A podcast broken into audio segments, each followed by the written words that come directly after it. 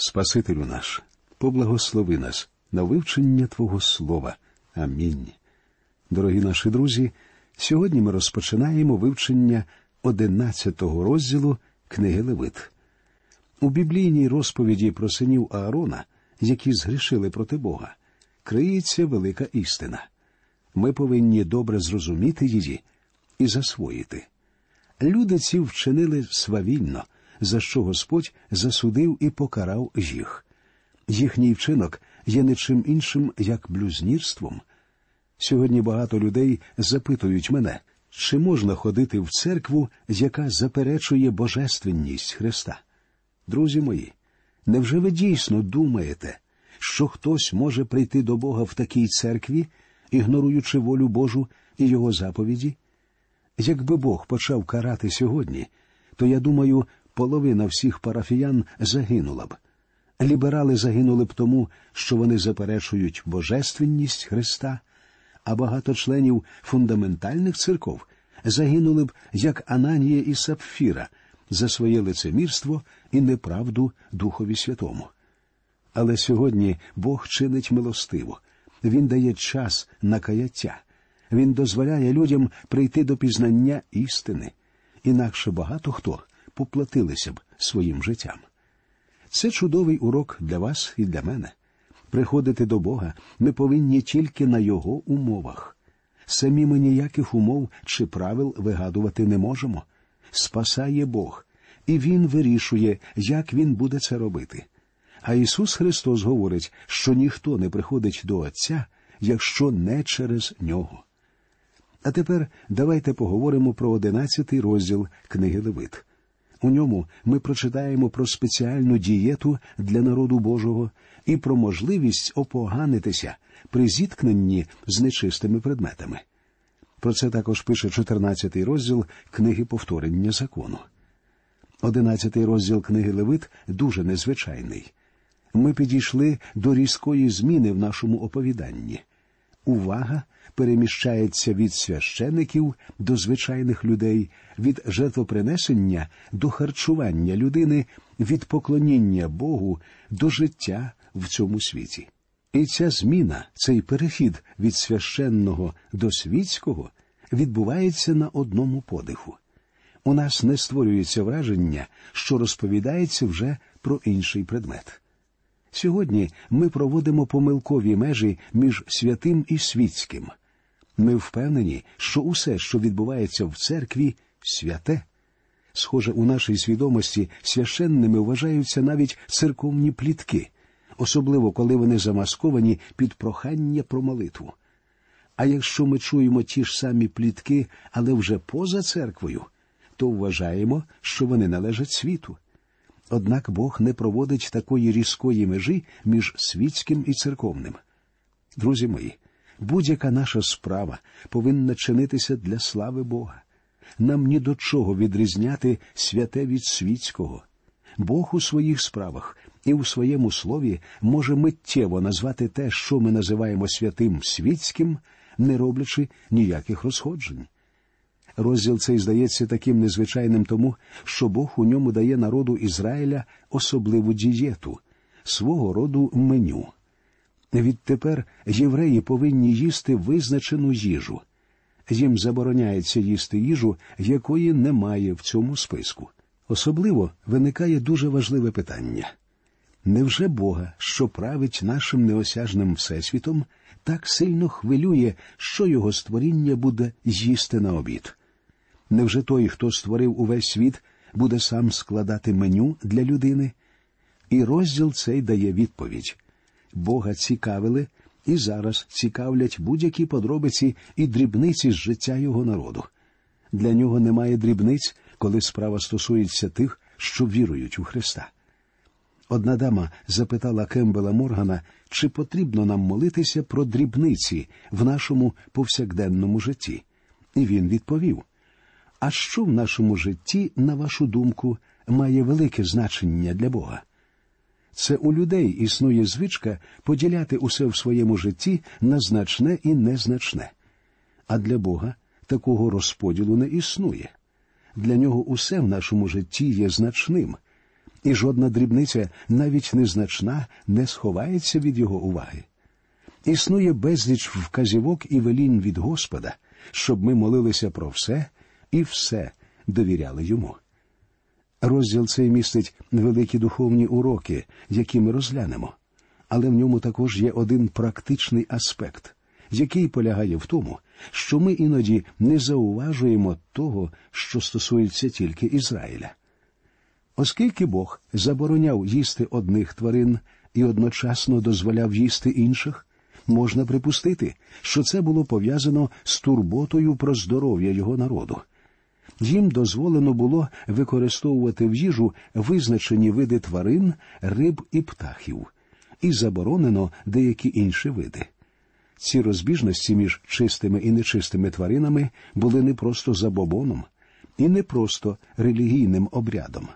Повинна була бути якась користь від того, що люди дотримувалися цієї дієти. Й історія повинна була довести, що у Бога були серйозні і достатні підстави, щоб провести таке розходження між тваринами. Звичайно, Бог міг зовсім довільно розділити тварин на чистих і нечистих, однак він завжди діяв для добра свого народу. Чи вірно це в даному випадку? Розглянувши Боже веління уважно, ми знайдемо, що тварини, яких Бог заборонив вживати в їжу, харчувалися падалью. Тобто закон Мойсея відкидав тварин, що розносили заразу. Дозвольте мені привести цитату доктора Келога. Він пише одним з найбільших відкриттів сучасної науки є той факт, що збудниками більшості хвороб, що уражають тварин, є нижчі форми паразитів. Особливо наражаються на такі захворювання тварини, що харчуються падалью, хоча взагалі-то від таких хвороб не застрахований ніхто. Ще одним відкриттям новітнього часу, яке має не менше значення для питання, порушеного в цьому розділі, є нині доведений факт, що багато з цих паразитичних захворювань поширені як серед тварин, так і серед людей і можуть передатися від перших останнім. Як приклад, доктор Келлох називає паразитів, що водяться у свиней, індичок і коней. Ясно, що Моїсей нічого не знав про ці хвороби, як утім єгипетські лікарі, але Бог знав про них усе. Він провів ці межі між чистими і нечистими тваринами. Чи можемо ми бачити підтвердження цього у світовій історії? Звичайно, можемо. Послухайте, що сказав доктор Ноель де Мюсе у своїй промові в Паризькій медичній академії. Думка про паразитичні та інфекційні захворювання, що посіли настільки значне місце в сучасній патології, очевидно, дуже займала Моїсея і вплинула на його правила гігієни. Мойсей виключив з ізраїльської дієти тварин, що особливо підлягали впливу паразитів. І оскільки мікроби і збудники інфекційних захворювань живуть у крові, Мойсей наказує, щоб кров убитих тварин виливалася перед тим, як готувати з них їжу. Відкиля це було відоме Моїсею. Йому сказав про це Бог. Дозвольте мені знову процитувати доктора Келлога. Ще під час епідемії чуми, коли майже вся Європа зазнала дивовижного спустошення, євреї майже усі уникли цієї епідемії, викликавши цим самим підозру в народах, яка навіть переросла в гнів. Їх звинуватили в тім, що це вони отруїли колодязі і джерела води у своїх сусідів, що призвело до страшної епідемії. А от що писав професор Хозмер. Вся історія Ізраїлю чудово демонструє мудрість стародавніх законодавців. Євреї постраждали куди менше, ніж інші народи під час чуми. А що стосується тривалості життя і загального здоров'я, то вони за всіх часів відрізнялися в цьому відношенні. І донині страхові агентства оцінюють життя євреїв у набагато більшу суму, ніж життя представників інших народів. Доктор Беренс заявляє, у Прусії середня тривалість життя єврея була на п'ять років більше загальної середньої тривалості життя. Звичайно, У наші дні євреї почали порушувати свою дієту, і тому цей розрив скорочується. Але були часи, коли євреї жили в два рази довше, ніж їхні сусіди-язичники. З усього цього ми можемо і повинні винести сьогодні відповідні уроки. Ми охоче звинувачуємо ізраїльтян у тім, що вони приділяють таку велику увагу фізичному і зовсім упускають духовне. Однак у той же час ми самі приділяємо таку велику увагу духовному, що нерідко зовсім забуваємо про фізичне. Християнин не повинен забувати про своє тіло, про їжу, яку їсть, про правильний догляд за своїм тілом. Він завжди повинен пам'ятати, що його тіло це скинія Бога і храм Духа Святого. Людина має як фізичну, так і духовну природу. І поки ми живемо тут на землі, у цьому тілі, обидві ці природи функціонально важливі. У той же самий час сьогодні нам цілком виразно говорять ми можемо їсти усе, що хочемо. Хочете їсти змій, будь ласка. У їжі самій по собі, їли її чи не їли, немає ніякої духовної цінності, а додавати їжі деяку духовність не що інше, як марновірство. Але давайте подивимося, що говорить Писання з цього приводу. От 14-й вірш 14-го розділу послання до римлян. Я знаю, я пересвідчений у Господі Ісусі, що нема нічого нечистого в самому собі, тільки коли хто вважає, що за нечисте, тому воно нечисте. Восьмий вірш восьмого розділу першого послання до коринтян. Їжа ж нас до Бога не зближує, бо коли не їмо, то нічого не тратимо, а коли ми їмо, то не набуваємо нічого. Тринадцятий вірш шостого розділу першого послання до коринтян. Їжа для черева, а черево для їжі, але Бог одне й друге понищить. Тридцять перший вірш десятого розділу першого послання до коринтян. Тож, коли ви їсте, чи коли ви п'єте, або коли інше що робите, усе на Божу славу робіть. Варто підкреслити, що обжерливість суворо забороняється Богом, а помірність у їжі, самоконтроль це обов'язок для тих, хто живе під благодаттю. Подивимося тепер на структуру одинадцятого розділу. Вірші з першого по восьмій розповідають про чистих і нечистих тварин, що живуть на землі. Вірші з 9 по 12 розповідають про чистих і нечистих тварин, що живуть у воді. Вірші з 13 по 19 розповідають про чистих і нечистих птахів, що водяться в повітрі. Вірші з 20 по 23 розповідають про чистих і нечистих плазунів, плазуючих по землі. Вірші з 24 по 38 розповідають про дотик до трупів нечистих тварин. Вірші з 39 по 40 розповідають про дотик до трупів чистих тварин. Вірші з 41 по 45 розповідають про опоганення від плазунів. У віршах 46 і 47 приводиться класифікація чистого і нечистого, яку дав сам Бог. Отже, давайте прочитаємо про чистих і нечистих тварин, що водяться на землі. І Господь промовляв до Моїсея та до Аарона, говоряться на землі. І Господь промовляв до Моїсея та до Аарона, говорячи їм Промовляйте до Ізраїлевих синів, кажучи Оце та звірина, що будете їсти зо всієї худоби, що на землі. Бог проводить чітку лінію розходження між світлом і тінню, ніччю і днем, чорним і білим, добром і злом між світлом і пітьмою. Він хоче загострити уміння людини розпізнавати добро і зло, світло і темряву. Він хоче, щоб людина добре бачила ці божественні розходження. Бог хоче, щоб людина любила гарне і ненавиділа погане. Нинішнє століття стало свідком того, як притупляється чутливість людини до різких розходжень між правдою і неправдою, між гарним і поганим. Сьогодні людина намагається усе в житті помістити в сіру проміжну зону, де відсутня усяка мораль. А Бог спеціально проводить ці розходження, щоб привести людину до жертовника і до пролитої крові Христа для очищення і прощення. Бог встановлює правила. Хтось може запитати, а звідки вам відомо, що правильно? Правильно те, що сказав Бог, адже це його всесвіт. Він установив права для усього фізичного всесвіту. Вам відомі кращі правила, ніж ті, котрі установив Бог. Ви хочете порушити закон всесвітнього тяжіння і стрибнути десь з висоти? Ця спроба вам дорого обійдеться.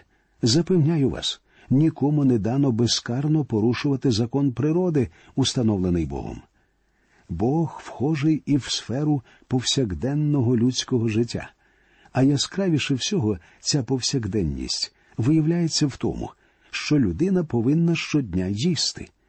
Бог повідомляє, що одна їжа чиста, а інша нечиста. Людині необхідно нагадати, що вона живе у світі, що сповнений гріха. Вона повинна навчитися вибирати добро і відкидати зло.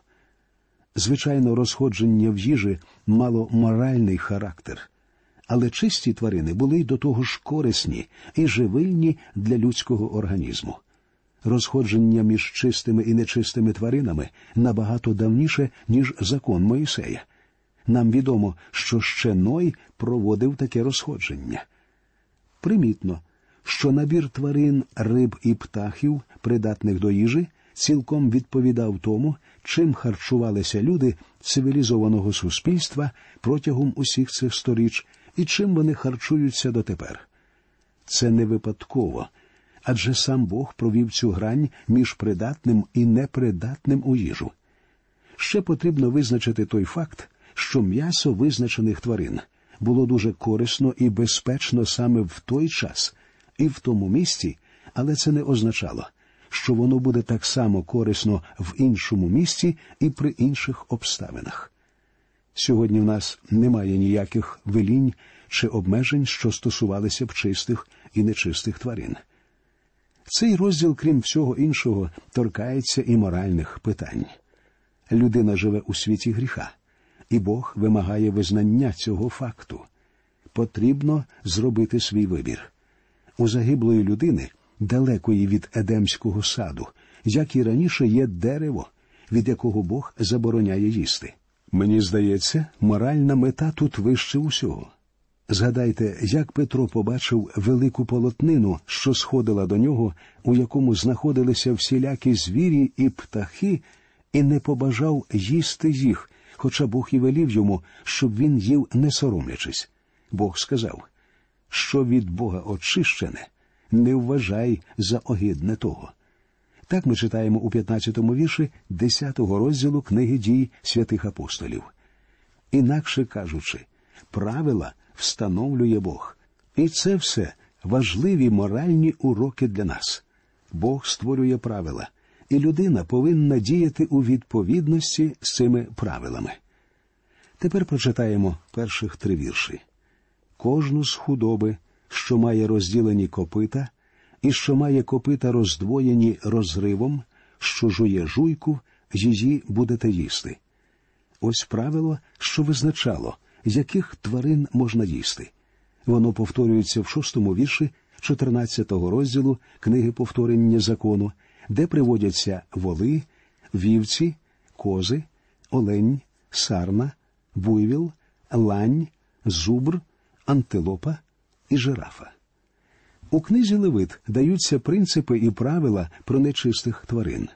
У книзі повторення закону принципам і правилам така увага не приділяється, однак у той же час дається докладний список чистих тварин. Книга Левит звертає увагу на негативне. Книга повторення закону зосереджується на позитивному. У книзі Левит поділ між чистим і нечистим проводиться дуже різко, хоча він і не є новою заповіддю чи вирінням. Цей поділ не був заснований ні на яких чітких біологічних розходженнях, скоріше тут враховувався насамперед фактор корисності для здоров'я. Деякі вегетаріанці, наприклад, стверджують, що люди стають жорстокими від того, що їдять м'ясо. Дозвольте зауважити, що серед вегетаріанців я зустрічав чимало негідників. У всі ці розмови порожній струс повітря. Отже, у нашій наступній радіопередачі ми продовжимо читання 11-го розділу книги Левит. А поки що ми прощаємося з вами. Нехай Господь вас рясно благословить. До нових зустрічей в ефірі.